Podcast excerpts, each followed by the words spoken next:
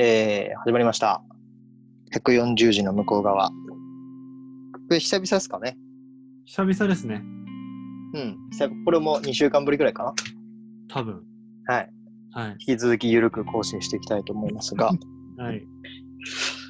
はい。まあ、いろいろあって、前泉は今、えー映画祭？はいの、はい、真っ最中というか、7月頭に始まったばっかりということなんで、うん。かなり多忙という話を、この録音前にしてましたが。大丈夫でしょうか？はい。大丈夫です。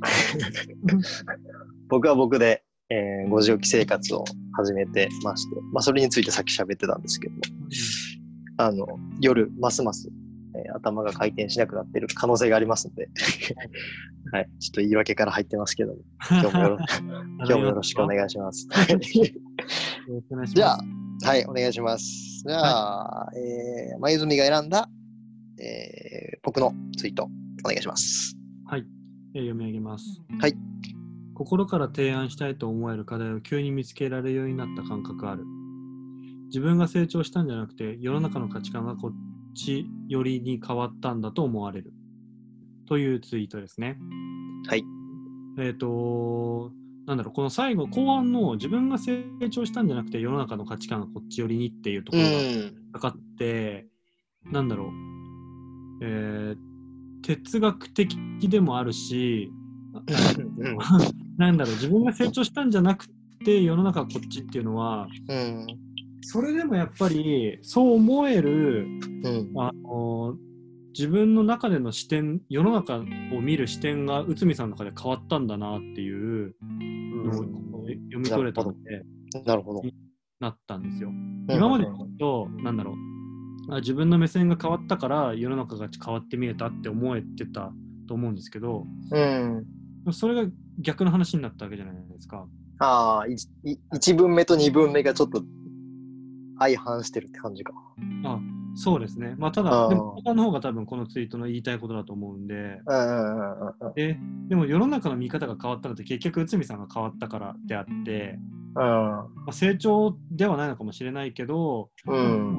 内海さんの中で何かこう視点のスイッチがあったんだなって読みなるほど。ちょっと気になったので、これ。なるほどはい。う んそうね。これ、俺何の時に思ったんかななんかい、あの、言うても24時間か、えー、2日、1日か2日ぐらい前の投稿だと思うんですけど、うーん、まあ、今週1週間が、はい。まあ、相変わらずこう会社に対して自主提案をしまくった1週間であり、ほうほうほう。まだ、はい、自主提案をもうほんとしまくってるんですよね、今。僕、その話と、最近全然聞いてないなと思ったら、話を聞いてないだけで活動続けてるんですね。しまくってますね。もうなんか、もうむしろ会社から、まあ普通の人事制度の評価の枠の中ではもう評価できないような動きをしている。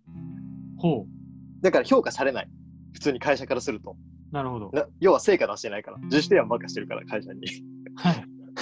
まあ、そういうことか。なるほど。そう。まあクライアントとかそういうところに提案はもちろんし、もちろんししてるんだが、今ちょっとかい自分の状況的に、その、がっつり、このクライアントをがっつりメインでフロントでやってるっていうわけじゃないから、うんうん本当にあの、なんていうの、自由な感じの働き方をしてて。まあ、普通の会社だったらもう本当首窓際族なんかもしれないけど、窓際族をフルに活用してるっていうのがまあなんですね。まあ、それ、うんそれを堂々と言えるようになったっていうのもでかいんですけども、自分の気中で。持ちいいですね。その、気持ちいいですね、その窓際族は。そう。すごいね。もうそこに全く恥ずかしさとか申し訳なさ、まあちょっとあるけど、もうこう感じてないっていう。はい。で、どう思われてもいいっていう、そもうその状態。も、それ強いですよ。まあ、あの、すごいいいように言うと達観、えー悪いように言うともう、世捨て人みたいな状態なんですけど、社会的に。はい。うん、前置き長くなりました。えっ、と、まあ、今週ちょっといろいろよより提案をすることが増えて、はい。で提案するとまだ別の提案、これ、ここも課題だなって思うようなことが、やっぱ増えてきたんですよね。ああ、なるほど。はい。そう。だから、なんか心から提案したいと思える課題を急に見つけられるようになった感覚あるっていうふうに、まあ、まず思った。うんで、その、今まではなんかこう、なんていうんやろうな、その、これ提案した方がいいよなっていう見つけ方やったんやけど、ああ。なんか、お客さんから見見たらいいよなとか、これ提案したら評価されるよなとか、うんうんこれ提案しないとなんか怒られるよなとか、なんかそうそういう課題の見つけ方だったね、多分今までの社会人生活って。はい。でもこのほんと半年とか、まあ、直近数週間とかって、はい。これ絶対やった方がいいっていうのは、うん、まあそれは前提として、なんか、なんやろうな。こう評価とか誰にどう思われるとかも関係なく、これも絶対やった方がいいって、本当に心から思えるものばっかりが見つかって、はいはいはい。でそれが別に会社にとって1円にもならないかもしれないが、関係者はめちゃめちゃ気持ちよく仕事できるよね、これで。で、結果的に、すごい遠回りだけど、利益につながるよねとか、うん。人辞めなくなるよねとか、はい。なんか、この仕事するときにこの人すごい気持ちいいよねとか、うん。だから自分はすごい納得してエネルギー持って課題解決に向けて提案できる、動けるっていうはい。ようなものばっかりを見つけられるようになってきたなと思ってて。うんまあ、俺のしからし、でも周りからするとそれは自己満なのかもしれないんだが、うん。はい。でも結果その矢印が自分に向いてないというか、その人たちとか関係者に向いてるはい。からこそ、自信持ってこれはやるべきだって言えるっていうか。なんかそのそういう気づきというか、うんうん。要は自然発生的にそれが目につくようになってきたっていう状態だと思うんですけどうんうん。それが内海さんの変化ではなくて世の中の変化ってツイートの中では捉えてるじゃないですかはいはいはい。それはどういうとこでのそういう気づきだったんですか？なんか、うん、やっぱ今ってその、本当に無限に利益を、あまあ、売り上げを拡大させないといけないんだっけ？とか、うん。うん、資本主義って見直さないとダメだよねとか、もう行き過ぎてるよねとか、なんかそういう社会にだんだんなってきたじゃないですか。はい、と思うんですよね。うんうん、とかなんか、あの、今までは副業ダメだったけど、うん。うん、副業することによって本業にもプラス出るよねとか、うん。なんか昔ってこう副業しとかしてたら、その、他、なんていうのかな、あの一個に集中しろとか、言われましたね。そうそう。う、器用貧乏になるなるなみたいな、はいはいはい。なんかそういう社会だったと思うんだけど、なんかそうじゃない空気になってきたからこそ、うん。この課題をちゃんそのなんていうの誰もこう今まで気にしなかったような課題をえーっとなんか遠慮なく提案できるようになったなと思って。はい。提案すもうなんか、うん、しゃしゃあないよねって思ってた今まではそれよりもここっち側のクライアントの利益になる方が優先だよねって思ってたけど無意識のうちに。うん。でもそうじゃなくて、別に直近の売り上げにつながらなくても、むしろ、えーと影響範囲がすごく少なくても、それによって幸せになる人が2、3人だったとしても、なんか、あの、これを提案してもいいよねって思えるし社会になってきたなと思って。ああなるほど、そういうことか、うんうん。だから、なんつったんやろうな。なんとなく、なこれうまく言語化できてるんかな。だからまあ、伝わりました、時代が変わったって思えてるってことかな。うんなんか俺の成長っていうか、もともとそういう多分人間なんだが、社会とか時代とか世の中の空気とか周りの人とかのことを優先させすぎて、はい。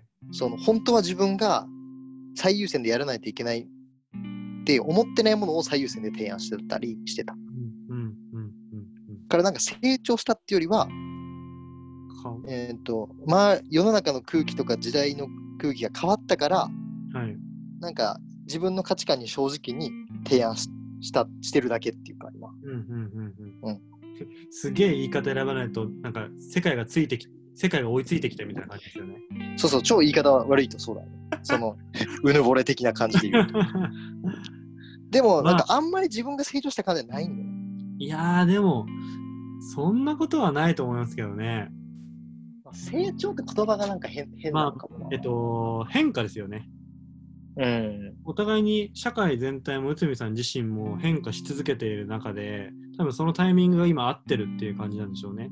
お互いのそそうね。歌うべき時その、そう。まあ、俺の自分の価値観がもちろん100%正しいとは思わないが、うんでも自分の価値観って自分しか応援してあげられないから、はい。それでいいやんって思ってるうん。部分はある。もう俺が自分を100%信じてないとおかしいから、もうそれに自信持って普通に提案すればいいやんって。で、否定してくる人とか、その反対してくる人の意見もちゃんと聞けば、別にそれはそれでいいのかなっていうふうに思えてるっていう意味ではそこは成長なのかもな。なるほど。うん。言語化能力が低いですね、いやいや、最初お会いした頃って、うん。最初、デキラジオの一発目んした頃、うん。うん、で10月、11月ぐらい。そうです、そうです。うで、内海さんが多分、いろんな周りの人の目を気にしなくなったってよく言うん。ってたじゃないですか、まさにその時期や。その時期。うんで多分その時期そのは、うん多分その覚悟をした駆け出しの時期で、うんうんまだ多分内海さんの中でも迷いはあったというか、うんうんうん若干とする部分は僕としてももちろんもちろ受け取ってて、ん。うん。なんか脱皮しきれてない感じね。うん脱皮しきれてない感あじ。そうそうそう。うんうん。あのー無理に耳を塞いで気にしないようにしてるみたいな、うんなんですけど、結構多分今って半年ぐらい経って、うんうん。それが板についてきて、うん。あのすごいニュートラルな状態で、あの世間の目を気にせず、せあのうん自分が直したいと思えることこういうこと、こういう世界にしていきたいというものを自分自身うん信じられるように心からなったからこそ、うんうん。そういう世間と自分の価値観がマッチしてきたって感覚が、うん内海さん自身得られてるんじゃないかなって今話聞いてうんそう、そうだと思います。そうですよね、きっとね。うんうん。まあコロナとかね、そういうちょっとやっぱりイレギュラーなことが起きてる、起きたせいで、うんえー世の中がかなりこう価値観変わったっていうのもやっぱ一個、その、よりニュートラルな感じにななれた、えー素直になれた、えーきっかけではあると思うけどね。はいはいはい。まあ、ちょっと僕もここだけの話というか、まあ、あのこれは配信されるものなんですけど、気にせず話すと、あのやっぱり人間関係もうんうん。あの女子との関係なんですけど、上司ね。上司、はい。うんうん。近すぎるとやっぱり余白がなくなって、結構イエスうんうんの0100で判断する場面、うんうんうんしなきゃいけない場面が多くて疲れてたんですよ。うんうんうん。ただ、なんかオンラインになるとある程度お互いに距離も取り合うし、うんうんうんゲストコミュニケーションが多くなるから、うん。うんやっぱりそこにあのいつも以上に気を使ったりとか、うんうんうん。合わす機会が減ったからオンラインでの話し方とかもちょっと優しくなったりみたいなことがお互いにあって、うんうんで、その思わぬ形ではあったんですけど、コロナ禍ではありつつ、うん。そうんあの持ってきてくれた一つの僕にとっては恩恵の恩恵があっうんうんうん。てて、そこはそれぞれどんな環境であれ、いろんな人が働き方とかこれからの暮らし方、人間関係とかまで多分考えるきっかけになったと思うんで、うんうん。このコロナの時期にいろいろ、なんだろう、それこそ資本主義とか、うん言い方選ばないと昭和気質の働け働けうんうのんうん。概念みたいなことも、あの立ち止まって考える余裕はありまして、時間はできうんうんうん。ねみんなやっぱり少なからず、前よりは何かしらの時間ができてるから、はい。そこはね、みんな考え直したっていうのは、よく聞くし、俺もそうだもんね。みんな絶対考えたもんね。何かしら、普段考えないような深さで。考えてる。うん。考えざるを得ない環境ではありましたよね。うん。なんか昨日たまたまその、社長の秘書の人、はい。まあ、うちの会社の代表の秘書の人、まあもうベテランの、ベテランっていうかもうすごい長い。秘書の人と俺、俺、まあ秘書の人とも仲いいんやけど、でその人とすごい長いチャットになって、うん。最後、夕方ぐらい、金曜の夕方に。でその人も、なんかやっぱこのコロナのことで、やっぱりその、なんか辞める、退職？転職、をやっぱ考えたよねって、こう、ポロッと言ってくれて、あ、このコロナになってってことですか？そうそう、コロナの状況で。はいはいはい。こんなもう超古参の、うんもう絶対その会社が潰れない限り、えーこの人はこのそ創業社長の秘書をやり続けるであろうこの人でも考えるんやって、ちょっと結構衝撃あって。なるほど。うん。で、その時に、あこの秘書の人たち、社長とか、うん。あの、各グループ会社の社長とか、うん役員とかの秘書の人たちが今何考えてるかとか、どんなモチベーションで仕事してるかって、マジで誰も考えてないなって思った。ああ、この大きい会社の。そうですね。はい。そう。そこに目を向けられてる人って、この会社でひょっとしたらゼロ人かもしれないと思ったのよ。うんうんうんって思った時にやっぱりそのさこのツイートの最初に思ったことをやっぱ思って、うん。うん。そのこう提案し心から提案したいとかこれは課題だなと思う。これは課題だし何か解決したいなと思える心から思えることをまた一個見つけたなと思った。うん、その秘書の方たちに寄り添うというか、そうそうそうそう。そこに対して何かこうヒアリングをするとかはい。対話をするっていう人役割の人って多分この会社にいないなと思ったまあそういうことがあってもいいんじゃないかなって思ったうん。なるほど。うん。すごい大事やん。社長の秘書やからさ。いや、そのその人の動きって、社長のパフォーマンスとかさ、この会社自体にすごい影響することやん。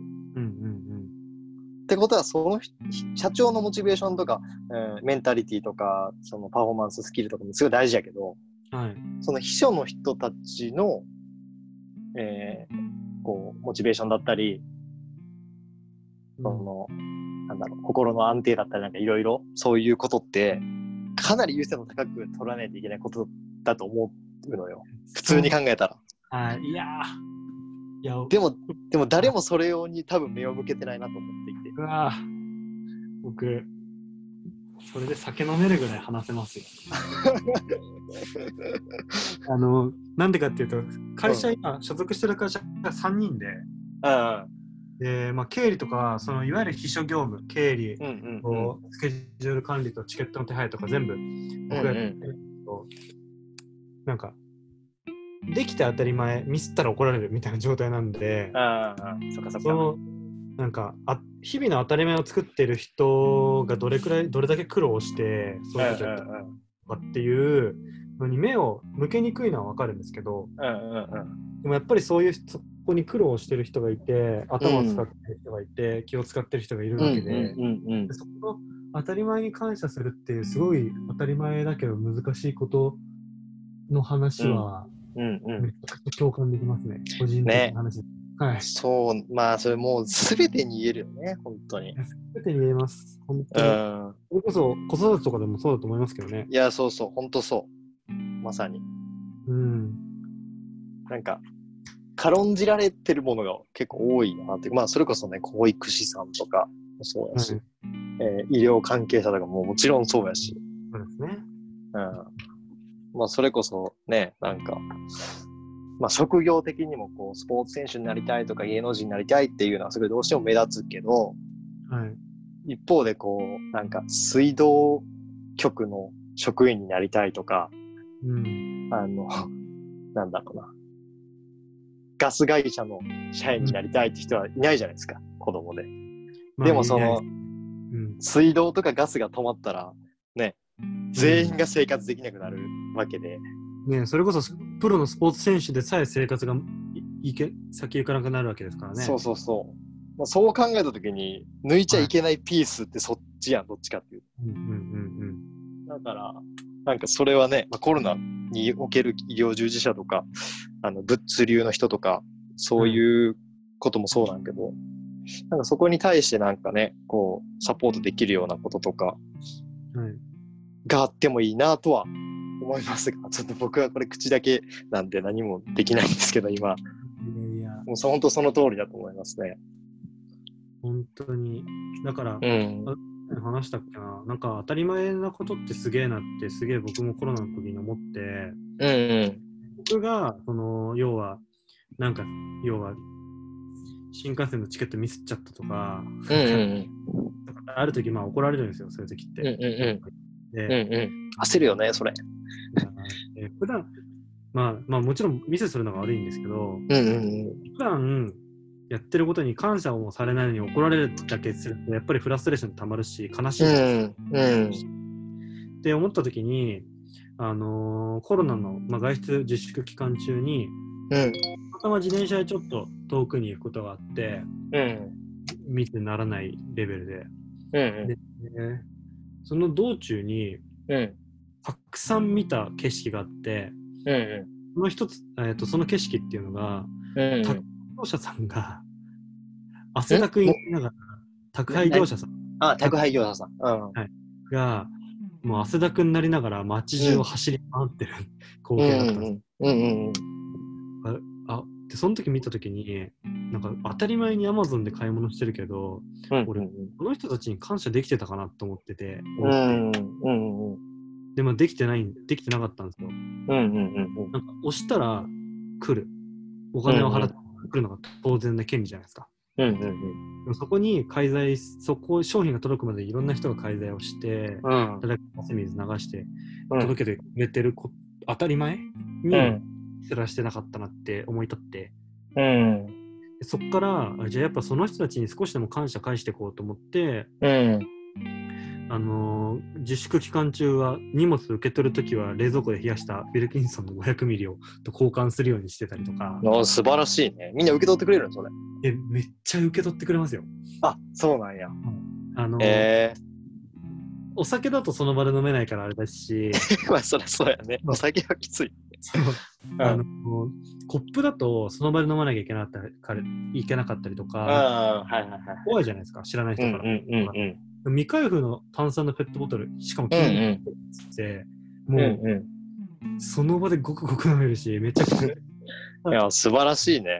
みんな喜んでくれて、こっちはうんうん嬉しくなるんですよ。うんうんもうそん、要はその当たり前に感謝するっていうところなんですけど、うん。うんうんやらない理由ってよく考えてみるとほぼなくて、うん。うん。まあ、こう、めんどくさいっていうのは一つあると思うんですけど、でもそんなのうんうん炭酸買っておいとくだけなんで、うんでコストも送料にプラス60円ぐらいすればいいだけうんなんですよ。うんうんそう考えたら、本当にやらない理由があんまなくて、うんうん最近はなんか宅配ボックスを使ってるんですけど、うん仕事に出てるんで、うん。ボックスの中に、くあのークーラーボックス入れてで、そこに炭酸水入れて、これと、これ取ってってくださいみたいな。うんよくなくなってるの見ると嬉しいんですけど、えー、それもすごいな。でなんか、もうそういうふうに、なんだろうな、感謝をしてるわけなので、それを形をうんうん通って、仕組み化まではいかないですけど、うんうんうん。無理のない範囲で、こう気持ちの送り合いみたいなことができたら、うん。お互い幸せじゃないですか。いや、素晴らしいね。素晴らしいですよ、それは。なかなかできない。うん。いや、でもそう、なかなかできないじゃないですか。うんうんうん。でも、一回やっちゃうとなかなかできない理由がよくわかんなくなるんです、逆に。いや、わかるわかる。それはもうすべすべてにおいてそうだな。それは。そうそうそううん。感謝に限らずね。そう、もちろん。うんただ、うんうんまあ、この共感力は失っちゃいけないなと思いつつ、でも本当に素晴らしい。みんなにやってほしいなとは思うんですよね。うん。うん。いやーね、そういうことができるようになるとね、やっぱ、そういう意味でもやっぱり、また同じこと言いますけど、世界変わるというか、いや、変わりますよ。うん、世界変わる話はこれ収録前にしてた話やな。てか、こっちがうん。お金を払って、なんだろう、言い方変えると、お時間をかけて炭酸を買って、お金を払って炭酸を買って、うん。手間をかけてその人に炭酸を渡してるわけなんうですけど、んうんでもこっちが気持ちいいんですよ。うん。うん。わかるわかる。ギブしてる方が、うんうんうん。でそれってすげえ幸せだなと思って、うんうんうんうん。そういう時間とお金の使い方をしていけたら、多分自分も幸せだし、多分そういう、今はすごい、今のはすごい小さな話ですけど、うんうんうん。気持ちがあの僕がやってる保護猫の活動の根幹にあるのかなって思い直した。いや、そうだよね。うん。まさに間違いないですね。矢印が自分じゃなくて外に向いてるっていう話。うんうんうんうん。まさに最終的にね、遠回りやけど自分に返ってくるんね、その矢印。本当本当、うん。本当そうですね。そうだよな。いや、これはまあ、この話しだしたら俺、もう、俺も、同じく 何時間でも喋れるというか。いや、多分そこが通じてないとこんな仲良くなってないですし。ああ、そうね。はい。この間俺も、あの、ごめんこの話を続け、長く続けるつもりはないんで、これで切るんですけど。はい俺もコロナ明けて、かなり、てかむしろ父親になって初めて、うん。父親になってからは初めてはい。なんやけど、あの、ほんまに1年半ぶりぐらいに献血行ったんですよ。ほうほうほうほう先週。はい。先々週かな。うん。やっぱりやっぱ献血ってその、何回行っても行くまでのハードル高いのよ。ああ。なるほど。そう。行くまではちょっとやっぱめんどくさいよね。そうっすね。その、なんか病院に行くに近い。歯医者に行くとかに近いんだけど。うんでもやっぱ行った後とか、あの血抜かれてる時とかは、あやっぱ今回も来てよかったって思思えるというか。はい。うんうんまあ誰かしらのこう役に立つということをやってるなっていう感覚にやっぱなって、まあそれってやっぱりその血をあげるっていうことに対して、その誰かの役に立ってテンション上がるっていうのはもちろんそうなんやけど、やっぱ自分がその気持ちよさというか、うん。もうどの角度から見てもいいことをしているっていうはい。ことに対して、自分に対してこうやってることかなっていう。あうあ。ん。まあ、その自分の精神的な気持ちよさのためにやってるところはやっぱあるなと思いながら帰った。それをちょっと今の話聞いてて思い出した。うんうんうん。いや、でも本当そうだと思います。うん。まあ、自分が楽しかったり、自分が気持ちよくないと結果続かないんでね、うんうん。幸福を感じるかっていうところではあると思うんですけど、そこをういやまく、、間違いない。うん、自分を騙すじゃないですけど、うまくうんうんコントロールできたら、ね、幸せな人が増えるだけでうんう終わりまん。すからそうですね。ううんん。じゃあ前半戦はこんな感じですかね。はい。毎度毎度ちょっと長くなってしまって、いえいえ、いいね。あれですけど。じゃあ、えっと、俺が選んだ、えー、前住のツイートですかね。今回ちょっとイレギュラーな選び方しましたが、えーはい紹介するのは、えー、一つ、とりあえずし読みますね。はい。えー僕が選んだ前住のツイート。えーお前の心は秋の空かよ。と前職の部長に言われるくらい移り気なので、基本的に自分の気持ちを信頼してません。気持ちに従うのはそれが強い時じゃなくて何回も同じ気持ちになった時うん。というツイートを選びました。はい。で、まあ理由はですね、この、えーツイートうん、のちょっと前かなそうですね。に、えー、と別のツイートを前泉がしてまして、はい。えーそのツイート、まあ、全部読まないんですけど、まあ、簡単に言うと、その他の人の、えーツイートを引用して、前泉がツイートしてたんですけど、はいまあ、どうしようもなく直感がいけという時に無理すればいいみたいなのを、うんえー前泉がリツイートしてたと。なるほど。リツイートして、まあ、コメントもつけてたっていう感じなんですけど、はいはいはいはい。まあ、ここってまあ少し、少しだけ矛盾してるかなとも思っうんうんうん。たんですよね。えーはいあの何回も同じことを思ったら、まあ、それに従ううん。というのがい、えー最初にせ紹介した方で、はい。後に紹介した方は、まあ、直感でいけって思ったらやるみたいな。話なんで、はいまあ、ただ俺は別にこの矛盾がをなんか咎めたいわけでは全然なくはい。あの矛盾は当たり前だと思うんですけど、うんうん何かこう、ここの、ここの、えー裏っ側に、前泉のこう大事にしてるものとかがあるんじゃないかなと思ったんで。まあ、この2個を選ばせてもらったっていうのが正確な僕の、はい今回のチョイスなんですけど、すごい丁寧な玉玉ですね。はい、あその辺を聞きたいなと思ってはいはいはい。選びましたあわか。りました。はいありがとうございます。はいまあ前提としてうん。矛盾を抱えてるわけですよ。うん。まあ、それはもう全員そうですね。全員そうですよね。うん。で、じゃあその前提に立った時に、うん。今の自分を信じられるかって考えると、うん。要は矛盾を抱えてる存在だと自覚してる以上、うん。それ100%信じるって無謀ですよね。うん。で、そうなると、じゃあやっぱり、その今、どういう気持ちかっていうより、うんその気持ちに何回なったかっていう方が確からしさとしては高いんじゃないかなってうんいう自分なるほど、なるほど。で、うんえっと、まあ、なんだろうな。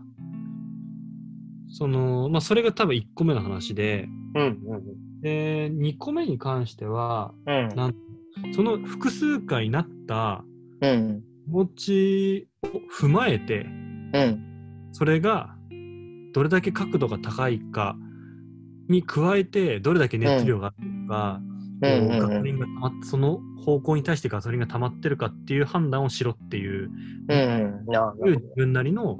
なん教えというか、うん。うん。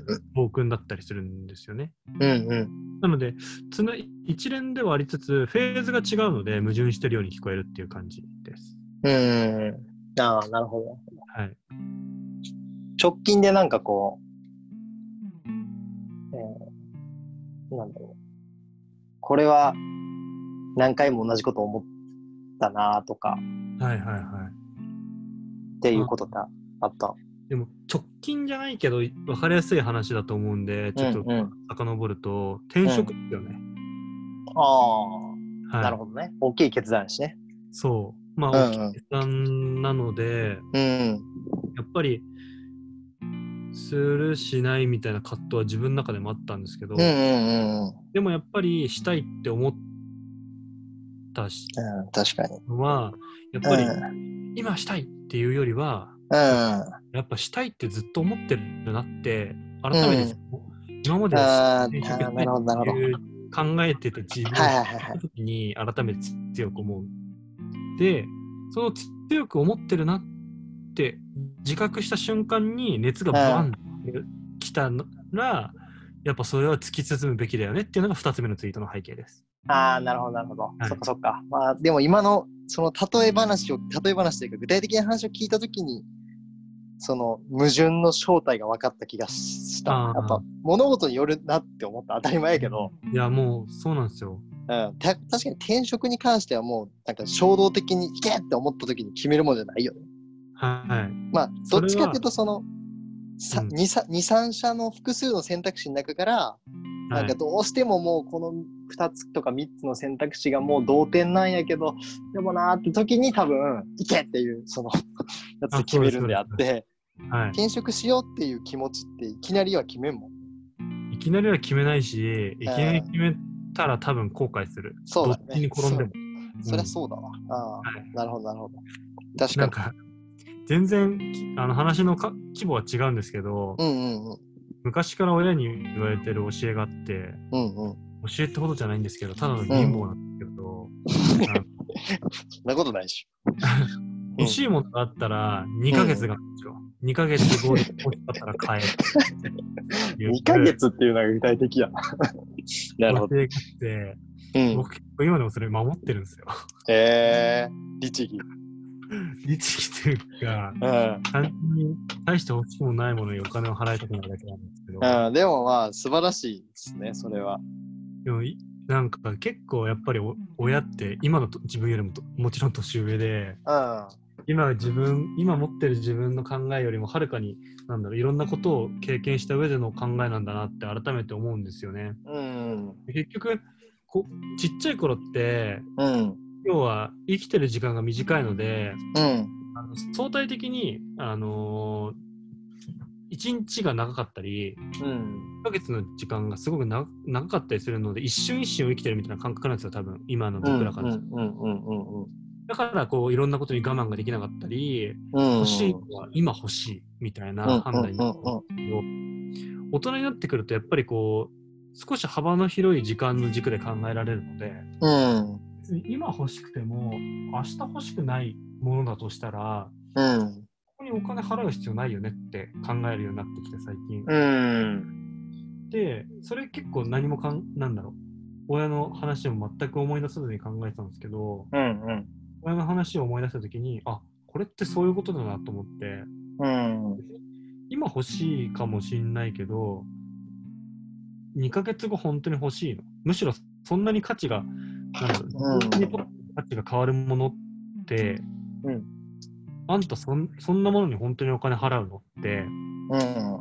追われてた気がしてうて、ん。勝手な解釈ですけど。うんうんでもそう考えると結構いろんな物欲が減ってきたりとか、うん。うん。それこそなんかこの間誰かのツイートで見てま見ましたけど、うん。死ぬ時になんかポルシェ持っててよかったとか、うん。あの時計持っててよかったって私は思わないだろうから、うんうん。今、今、多分これからもそういうものにお金は使わないだろうなっていうツイートを見て、確かにって思ったんですよ。で、そうね。逆説的に考えると、じゃあそういう、なんだろう、2ヶ月後、1年後、10年後、死ぬ時に、あ、よかった、こういうところにお金使ってよかったな、こういうところに時間使ってよかったなって思えるのって、きっと人なんですよね。うんうんうん。まあ僕にとってはそこに猫が並列してあるわけなんですけど、うんうんうんうん。やっぱりそこにある種自分のお金を投資するっていうことは、うんうんうん。話してた話にも戻るんですけど、やっぱりうんうん自分のためで、うん他人のために何か犠牲を払うことが自分のためっていう、すごい幸せな循環が生まれてるなってうん。思ってて、で、うんそれの断片的なものが、うんかすみさんで2つのツイートって感じです。うん。なるほど、なるほど。はい。いやー、それは、まあ、前住としてのことを、まあ、俺もある程度知ってるから、はいその、一個一個のものを大事にするっていうところうんとか、まあ、その2ヶ月待つっていうのは、2ヶ月っていうのはなんかちょっとあの独特やなと思いつつもで、ね。でもやっぱ衝動買いとかって結構、あの、長く使わないものが多いなっていう、すごいやっぱりあるし、そうですよね。うん。あの、そうね、値段が理由で買うんだったらやめとけとかって言うじゃないですか。うんうんうんうん。うん。なんかその、そうね、その前、あの、買う理由が値段ならやめておけ。えー迷う理由、由がお金なら買えっていう言葉が、ちょっとこの一言一句合ってるわけじゃないけど、うんうん迷う理由が金、お金だけなんだったらもうそれは絶対欲しいもんやから買った方がいいっていう。うんうんでも買う理由が値段なんだったらもう絶対やめた方がいいみたいうん。なな。要はまあ買う予定、買う予定のものじゃないから、あ。はいはいはい。それって。なんか店に行って、あ、これ安い、お得だから買おう。だと、はい。多分そこ、それはもうなんか超刹那的な消費で、なんでこれ買ったんだ後で思うというか、いくらお得、お得でも、これで自分にとって本当に必要なものである可能性かなり低いっていうか、うわそれ僕、ほぼ毎日八百屋でやってることだわ。あでもそれ八百屋やろ。ご飯やろ、それ。ご飯やったらいいんじゃないですか。いや、買っちゃったよってなるんだよな、いつも。あ、なるんや。なります、なります。もうビーへルは。はい。え か、それは別にまあ、俺あんまりそれご飯であんま考えてなかったけど、なんか100均とかもまさにだなってすごい思う。ああ、まあそうですね。うんはい。とか、あとまあセールとかね、日本人好きですけど、バーゲンとかで、とかセールとかで買ったね、服とかって、まあ着ないじゃないですか。まあ、着ないっすよ。うん。愛着もないですしね、安く買うとそ。うん。そうそう。まあ、たまたま自分が欲しかったものが安くなってるんだったら別にいいけど、まあ、それはでも理由じゃないや。なんか、うん。うんあのたまたま安くなっててラッキーやと思うけど、うんでも全然買う予定なもんじゃなかったし、ちょっとなんか、あ、これいいやん。しかも安いし、いや、50%オフやし買おう。みたいなんだと、まあ、結局なんか大事にしなかったり、うん一生ものじゃなかったりっていうのがあって。それをなんかちょっとごめん、あの、あの芯は外れるかもしれんけど、そのこ、それを思い出したね、今。その話を聞いて。うん。そうっすね。うん。ご飯はまあ、でもご飯は、はい。ご飯のことでちょっとそれていいですか？時間もあれかもしれんけど。なんかご飯ご飯のことでもう本当に俺も最近思うのが、はい肉やめた云々ではなく、はい。えっ、と、まあ、ほんと価値観変わったなってことなんやけど、はいあの、奥さんんが、やっぱり子供に割といいものを食べさせたいとか、うんあと奥さんもその食品のその、に何が使われてるか、原材料とか、はい。添加物が何が入ってるかっていうのを、まあ、いろんな本を、まあ、そもそも子供が生まれる前から興味があって読んでて、はい。その影響で、こう、俺もそのインプット増えたから、うんその、すごいこう目が厳しくなってんのよ。いろんな、あの、食べ物に対して。なるほど。はい。で、普通、なんか、そのスーパーの、その例えば油の棚で一番高い油とか、はい。砂糖とか、それこそあの、海苔？食べる方の海苔？はいはいはい。焼き海苔とか。はい。まあ、まあ、あの、し下から2番目ぐらいの値段とか、一番下の値段とか買いがちやん。まあそうですね。うんしかも俺一人暮らしとかの時とかだったら絶対その安いやつ買ってたのよ。はい、僕も買いますね。そう。で、それは別にそのその人の経済事情とか価値観とかによるから、そう、うんそれを選ぶ人を非難したいわけでは全然ないんやけど、はい。俺やってその一番安いものを買う人だったから。うんうん。でも、それをこう、いざ買うやん。もうそんもうかなりそれに適応するのにかなり時間かかったんやけど、え、うんなんでこの全然年収も高くない我が家計が、はい。新卒の時よりは、ね、あの年収上がってますけど、もちろん。ただ、全然高級取るじゃない家庭が、セレブが買うような乗り買わないかんねやっていう感覚ずっとあんだよね。この、セレブが買う油やん、これ。これで揚げ物するってもうどんだけリッチやねん、みたいな。のを思う。まあ今でもゼロじゃないけど思うわけよ。でも、やっぱそれで、それ、そういう状態、あ、そういう買い物うん。って、やっぱりこう、すごい大事にご飯食べるし、なんか。心からいただきますって思うし、うん。でまあ、その海苔とかも、今俺船橋に住んだんやけど、船橋で作った海苔なのよ。ああ、いいっすね。はい。そう。地のものである可能性が結構高くて、そうですう。ん。そういうものって。まあ、うん国産でとか、すごいいい過程、いいプロセスを経て作られた油だったりうん。するから、なんかやっぱその一食一食が本当にありがたく、うんいただきますって言える仕事様って言えるのよ。本当に。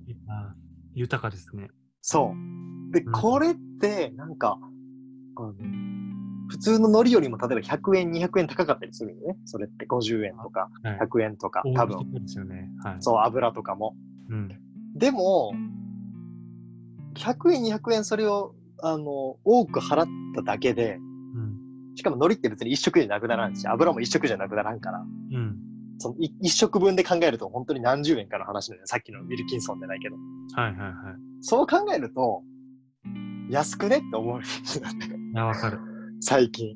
うんうんうん。ひょっとしたら、ま、あの、前住が1回あたりウィルキンソン、えーたあの、運送業者のドライバーの人に払う60円よりもうん。安いと思う、多分。なるほど。その1回あたりに使う海苔のお金とか。おそらくそうですね。そう。はい。そう考えると、なんか、ほんと幸せって 安いぞって思えんのよ。なるほど。そう。いやー、確かに。結局、あの、すっげえ臭い言葉ですけど、うんなんかそこにあることに気づくことですよね。まあそうね、最初に戻ってくるけども。うん。幸せってって。そうなんですよ。なんか、だから、あの、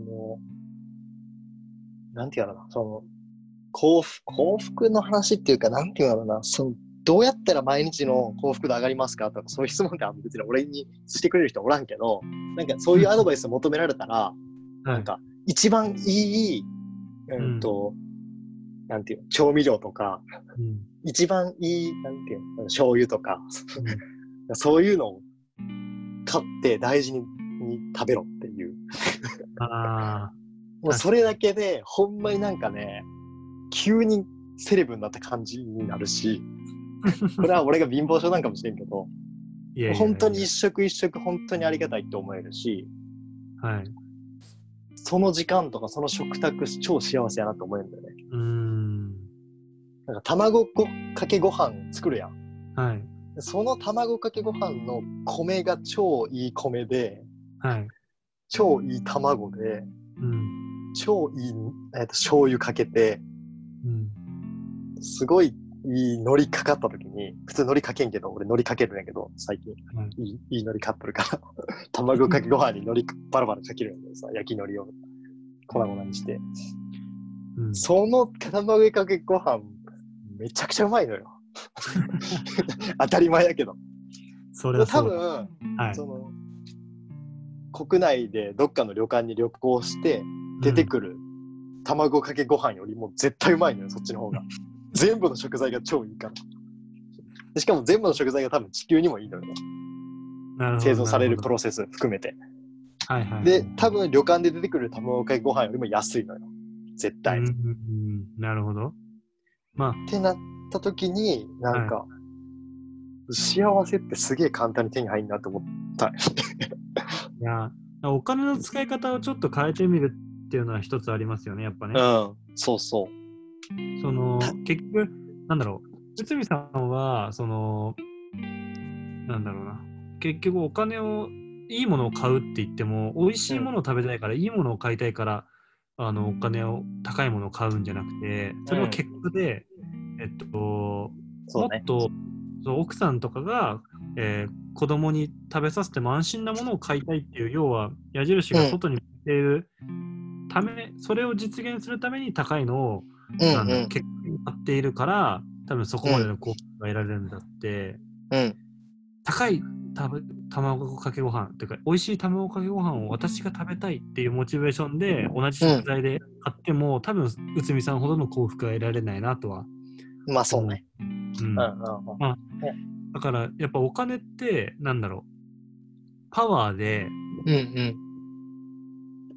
あればあるほどもちろんいいけどもうん。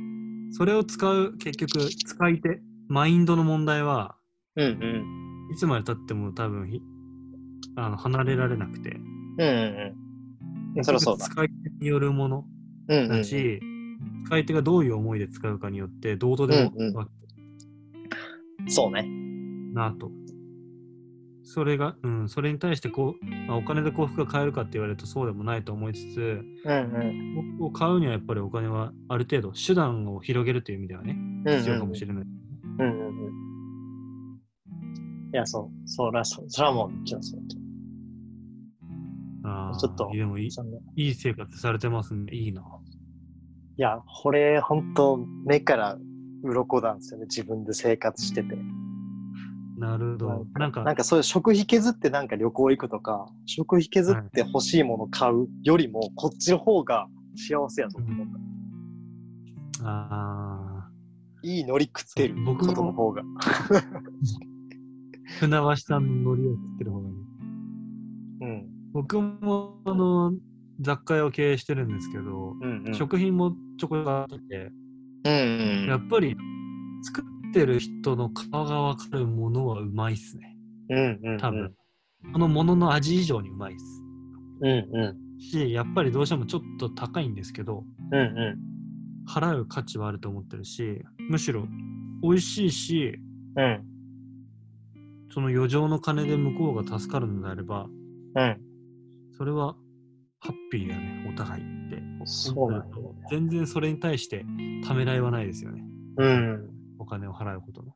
そうなんだな。なんか、そう、ほんと結構その通りだなと思って。なんか安いやつ買って、はい。まあなんかあんまうまくないねっていうその一連の消費にうん。な、なんか誰も幸せになってないなと思ってる。そうっすね。まあ安いのには理由があるやん。うんうんもうそれこそ、その肉食べるのやめてる理由でもある。そのなんかはい、や、やばい環境で育ったからこそこのチキン安いとか、うん。うん。そういうのもあったりするかもしれんし、で、結果それでできた安いものって、なんかその美味しさに感動がそんなにないというか、はいはいはい。えーこれが何百円みたいな安さはあるかもしれんけど、うん。それがそれでしかピークで、そうそうそうそう、うんうん。その安さに対する驚き。え、牛丼がこの値段で食べれんの？ということに対する驚きでしかなくて。うんうんうんそれを食べて、まあ確かにこの値段でこの味が食べれて美味しいはいいんやけど、なんか、それがピークというか、まあ、それで完結しちゃいますよね。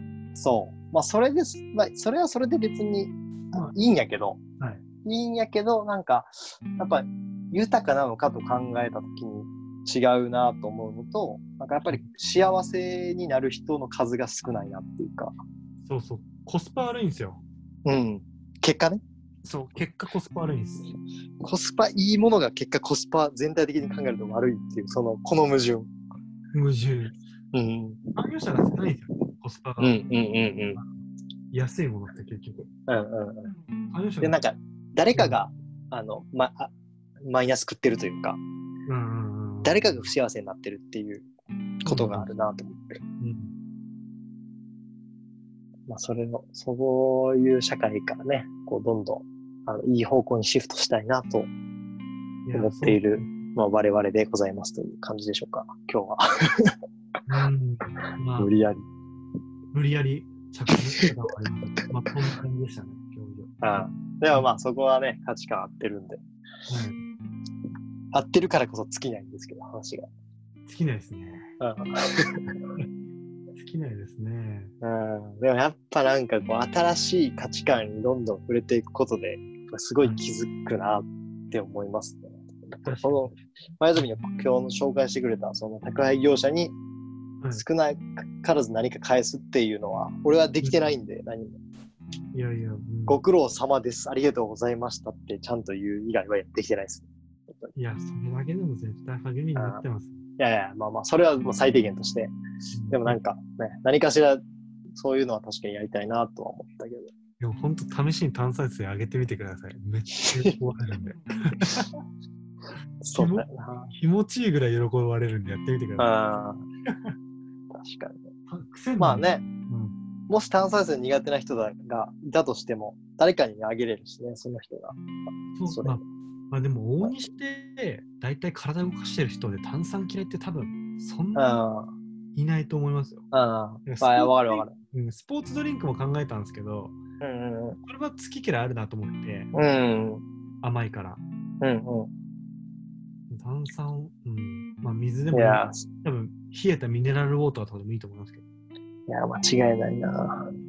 えめちゃくちゃ喜ばれるんで、ね、やって、ちょっと一回だけ試しにやってみた方がいいですよ。はい。ちょっと、検討というか、やってみます。ぜひぜひ、超楽しいんで。はい。超楽しい遊びだと思えば。素晴らしいと思います。本当に。じゃあ、こんなとこでしょうか、今日は。はいありがとうございます。はい、またやはい。りましょう。ありがとうございました。はい、ありがとうございました。はーい。はい。